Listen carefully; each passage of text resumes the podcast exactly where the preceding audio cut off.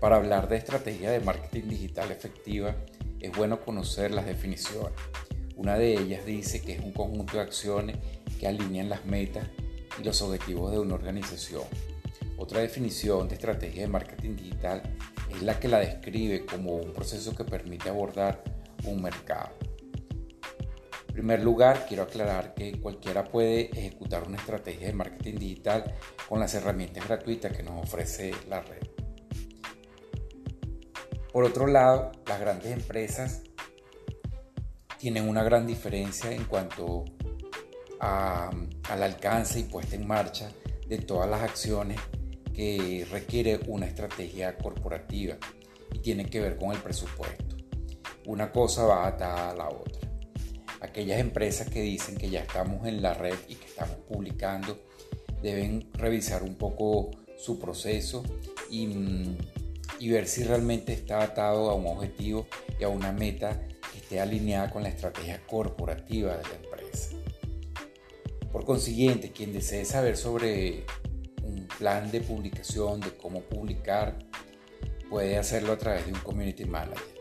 Eso es un proceso de publicación, probablemente no esté atado a una estrategia de marketing digital, mucho menos atado a una estrategia corporativa.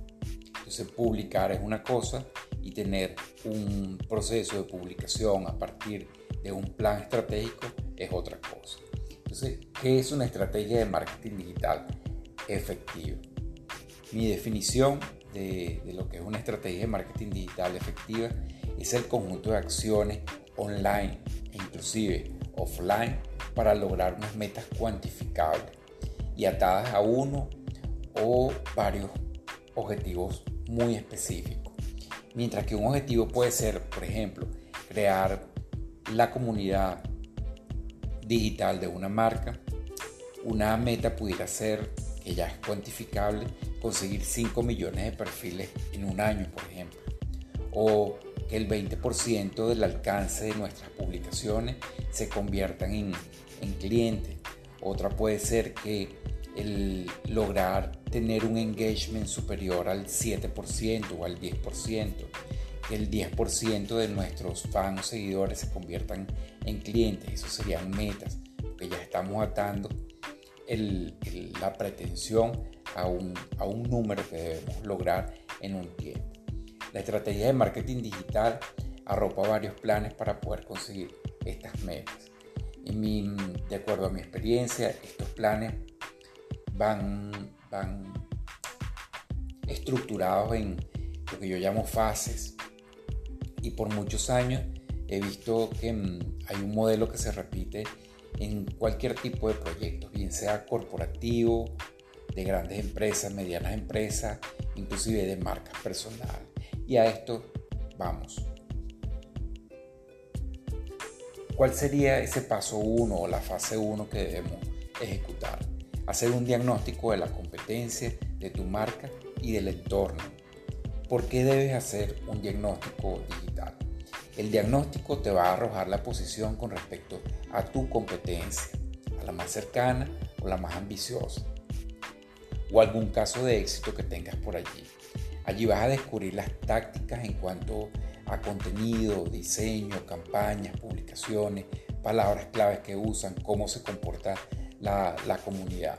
Es una fase esencial para trabajar tu diferenciación y ponerte a la altura de estos competidores. Nunca para copiar a la competencia, para alejarte de ella, para hacerlo mejor, para lograr cautivar a la comunidad de tu competencia, que de ahora en adelante deberíamos llamar, llamarlo no competencia, sino colaborador.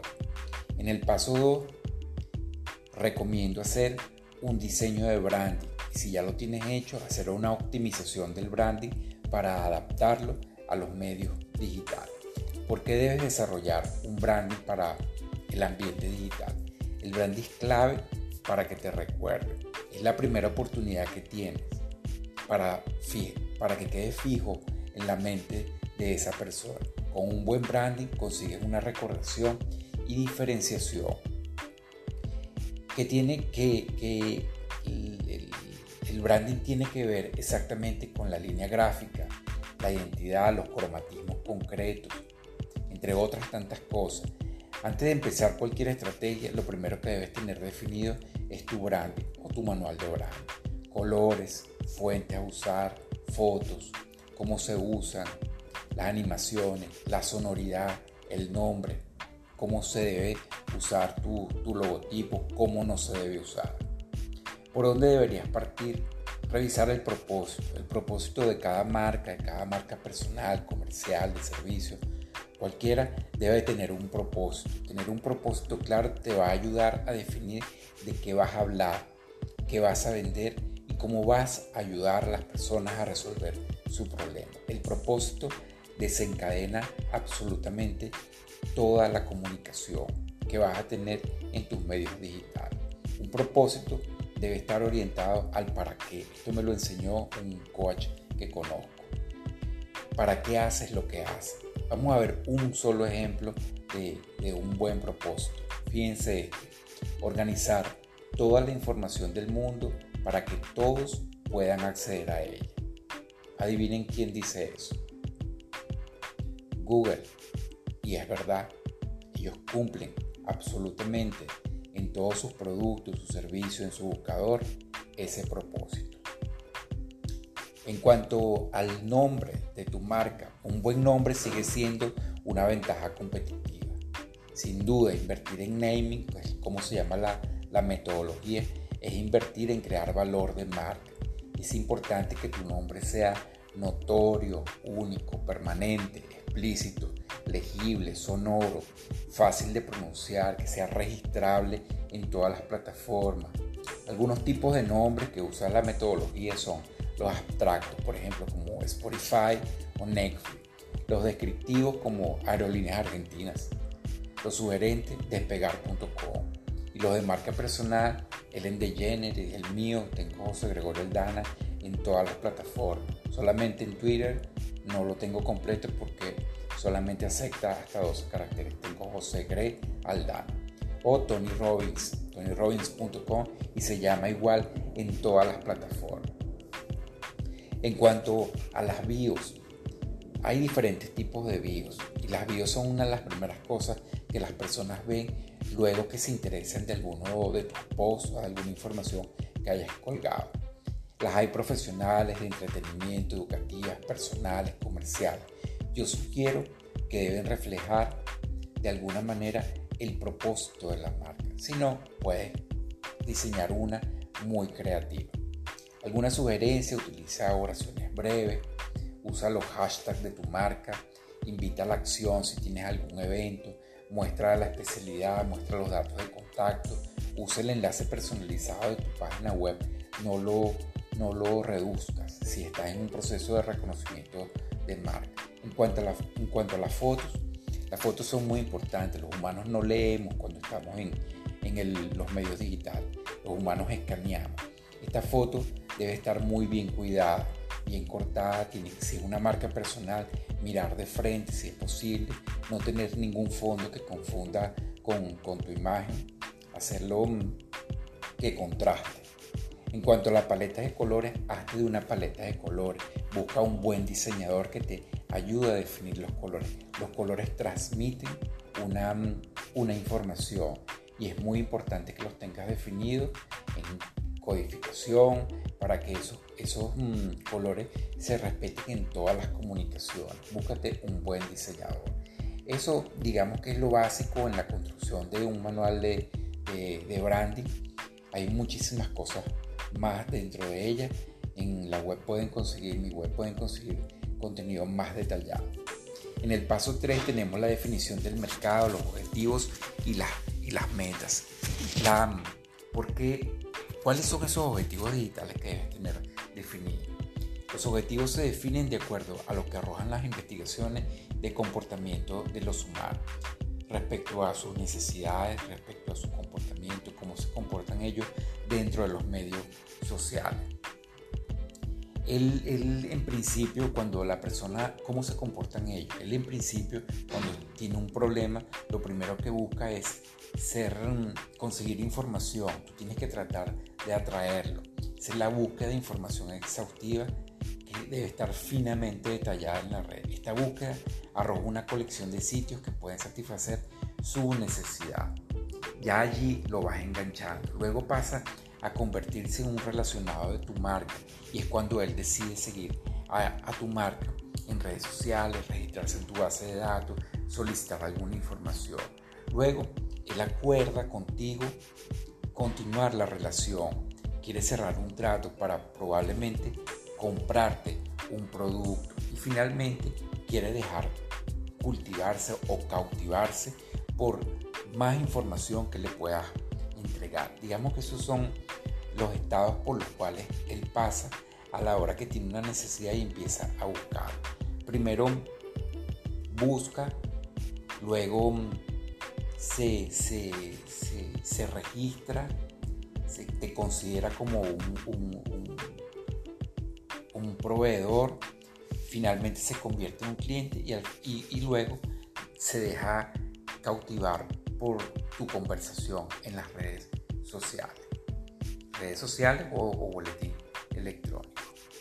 ¿Quién es ese potencial cliente que necesita tu, tu estrategia de marketing digital? Estamos definiendo el mercado, ya sabemos cómo piensa, para encontrar la comunidad a la que, a la que le puede interesar tu empresa, producto o servicio.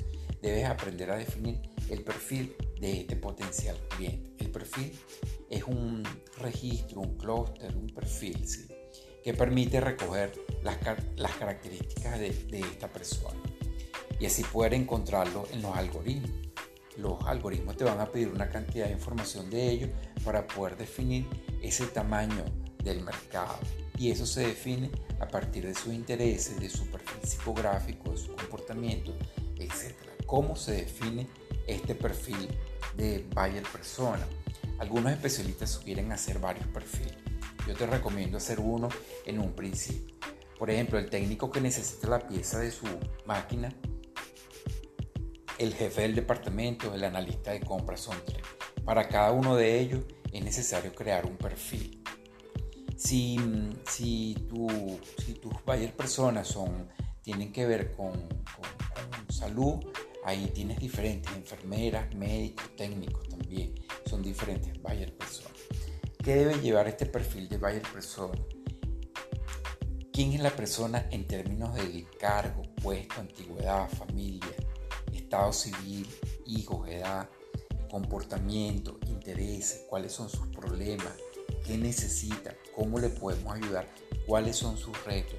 Toda esta información debes levantarla para poderla tener en este, en este historial, en este perfil de, tu cliente, para así poder configurar tu, tu, comunicación a la hora que vayas a, a, escribir, a la hora que vayas a hablarle, siempre te vas a imaginar a este buyer persona o a la hora de montar una campaña en redes sociales, el algoritmo te va a pedir cierta data, cierta información que segurísimo la vas a tener dentro de este perfil de tu buyer persona.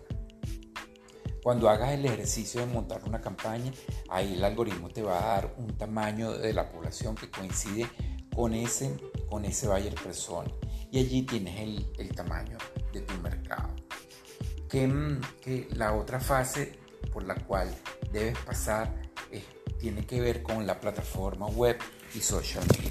Debes hacerte de una, de una página web para mí es lo más importante porque allí es donde se consolida la, la relación, allí es donde tú capturas los datos y donde haces tu base de datos. Esa, lo único que te pertenece a ti en el mundo digital es tu base de datos y tu contenido. Obviamente que los resultados. Lo que está en las redes sociales pertenece a las redes sociales, por lo que debes hacerte de una web. Hazte de un buen programador para que te ayude a montar una web o empezar a traer todo ese tráfico hacia tu página web para captar datos de tus potenciales clientes. Y obviamente, perdón, y hay algunas plataformas que, que, te, que te, ofrecen esas bondades, está WordPress, Tienda Nube, Shopify y otras más. Hay muchas, muchas más. En cuanto a las redes sociales, no todas las redes sociales son, son, son obligatorias para todos los proyectos. Obviamente no tienes que saber en qué plataforma está haciendo vida social tu, tu buyer persona. Si es Facebook, Instagram, Twitter, LinkedIn, Spotify, este, solamente Google o el offline también, tienes que tomarlo en cuenta. En el paso 5, eh, la fase 5 tiene que ver con los contenidos. Los contenidos quizás es el, lo que más cuesta mm, llevar a cabo porque exige un, un, gran esfuerzo creativo, de tiempo y de planificación. porque es importante tener un plan de contenido? El contenido es lo que va a consumir tu comunidad para que le eduques con respecto a lo que desea comprar, que es muy diferente al contenido para vender. El humano necesita contenido educativo, de valor agregado, de ayuda, inclusive de entretenimiento que le ayude a tomar una decisión de compra. Existen miles de historias de éxito y una de mis preferidas es por ejemplo la de genial.guru o la de Playground. Ellos utilizan una técnica de storytelling muy pero muy buena. Tienes que definir esos pilares de contenido que es de donde proviene tu contenido. Elige los pilares de contenido que vas a desarrollar. Por ejemplo, si tienes un sitio de deporte, los pilares de contenido podrían ser tenis, fútbol, natación, béisbol, etc. Si tu especialidad es salud, podría ser alimentos, suplementos, ejercicios, dieta, etc. ¿Qué herramientas debes adoptar para poder ejecutar este plan de contenido? Tienes que tener un calendario editorial. Tener un calendario editorial es la mejor brújula para dirigir tu estrategia. Este calendario editorial debe contener por día los pilares de contenido de lo que vas a hablar, el título, la imagen, las redes sociales donde lo vas a publicar y los hashtags asociados, inclusive el link a donde lo quieres enviar. Los posts tienen que, tienen que ver con la fuente de información, lo que le vas a dar a tu seguidor, el contenido. Una estructura del post es tener un buen titular. Trabaja en el titular. Primero concéntrate en eso de manera que el titular atraiga la atención. El, aparte tienes el extracto, un breve resumen en las tres primeras líneas. Debes decirle exactamente de qué va el post. Luego una introducción, el cuerpo del texto. Finalmente una conclusión o cierre. Ahí tienes que hacer un llamado a la acción para que la gente comente, comparta compre o sencillamente deje alguna sugerencia. Hay muchos tipos de post técnicas que tú puedes implementar, los, hay donde tú planteas un problema con una solución o el cómo se hace, los tutoriales, los consejos prácticos, preguntas y respuestas, las entrevistas, son técnicas, son técnicas. Los podcasts como esto, el asunto de cómo vas a hablar en redes sociales, esta estrategia es exigente y surge de la definición del perfil de tu buyer persona. El plan de contenido debe pasar por la siguiente fase. Búscate todas las palabras asociadas a tu, a tu, a tu negocio. Elabora ese mapa de contenido e integra esas palabras claves dentro de este mapa de contenido. son esas palabras claves que se están usando dentro de tu negocio son aquellas que van a conectar a través de los buscadores. la siguiente parte es lo que tiene que ver con el paso 6, que es las campañas publicitarias. Voy a, luego de esto voy a hacer un post solamente hablando de las campañas publicitarias porque es un tema bastante, bastante largo y, y encantador.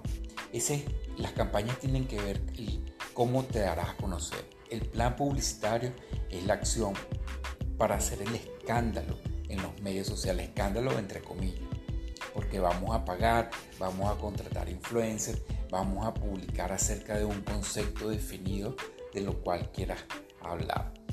Con ella, a diferencia de las campañas tradicionales, hay que estar en alerta porque son muchas piezas, mensajes y maneras de hacer llamado a la acción para lograr el objetivo. Lo más importante de un plan publicitario es la metodología. Cumplir la metodología, ese método para fabricar una campaña es muy importante. La gente cree que hacer una campaña es solamente hacer una pieza. No es hacer una pieza. Es primero levantar un insight. Un insight es ese sentimiento muy profundo que tiene el, ese, ese potencial cliente que, que lo ayuda a tomar una decisión de compra ese insight, cuando tú lo investigues, cuando lo detectas, lo conviertes en un concepto publicitario. Ese concepto publicitario es lo que va a acompañar a la campaña durante mucho tiempo. Luego redactas frases que le llamamos copy alrededor de ese, de ese concepto. Finalmente diseñas los artes, testeas las piezas en los medios sociales, ejecutas, mides y vas haciendo los ajustes de tu campaña hasta empezar a lograr los indicadores de conversión que tú necesitas. Ahí vas a decir cuando el indicador son buenos para ti, tú vas a decir la campaña realmente está conectando. Para que una campaña pueda conectar, debes tener una buena investigación de insight. La medición en las campañas es muy importante. Para entonces vamos a pasar al paso 7, el último paso de esta metodología, que tiene que ver con lo que acabo de decir, las mediciones. Las mediciones es para responder una pregunta que es básica y sencilla. ¿Cómo sabrás si lo estás haciendo bien? Ten en cuenta que medir es muy importante. Desde las visitas a tus posts, las veces que se compartió, la cantidad de comentarios de cada post, asimismo, las estadísticas de Google Analytics, las de Facebook, las de Twitter, las de Instagram, los registros en tu base de datos son relevantes y debes contrastarlas con tus objetivos. Al final, muchas visitas se convertirán en un porcentaje de venta. Esto es mirar estos insights, estas estadísticas, estos resultados prácticamente diariamente para que él también te va a permitir saber que estás haciendo bien y que no está funcionando. Para tomar la decisión de aquello que no está funcionando, dejarlo. Y te vas a quedar con aquellas tácticas de contenido, con aquellas campañas que realmente te están dando resultados. Esto es optimización de la, de la estrategia. Los invito a mirar mi blog josegregoraldana.com. Allí hay mucho material. Esto es todo por este post, mi primer post, estrenándome en este mundo de podcaster. Y nada, espero sus comentarios. Compártelo con alguien que realmente lo necesite. Alguien que esté emprendiendo. Creo que mm, puedo agregarle valor y juntos podemos aprender. Chao, chao.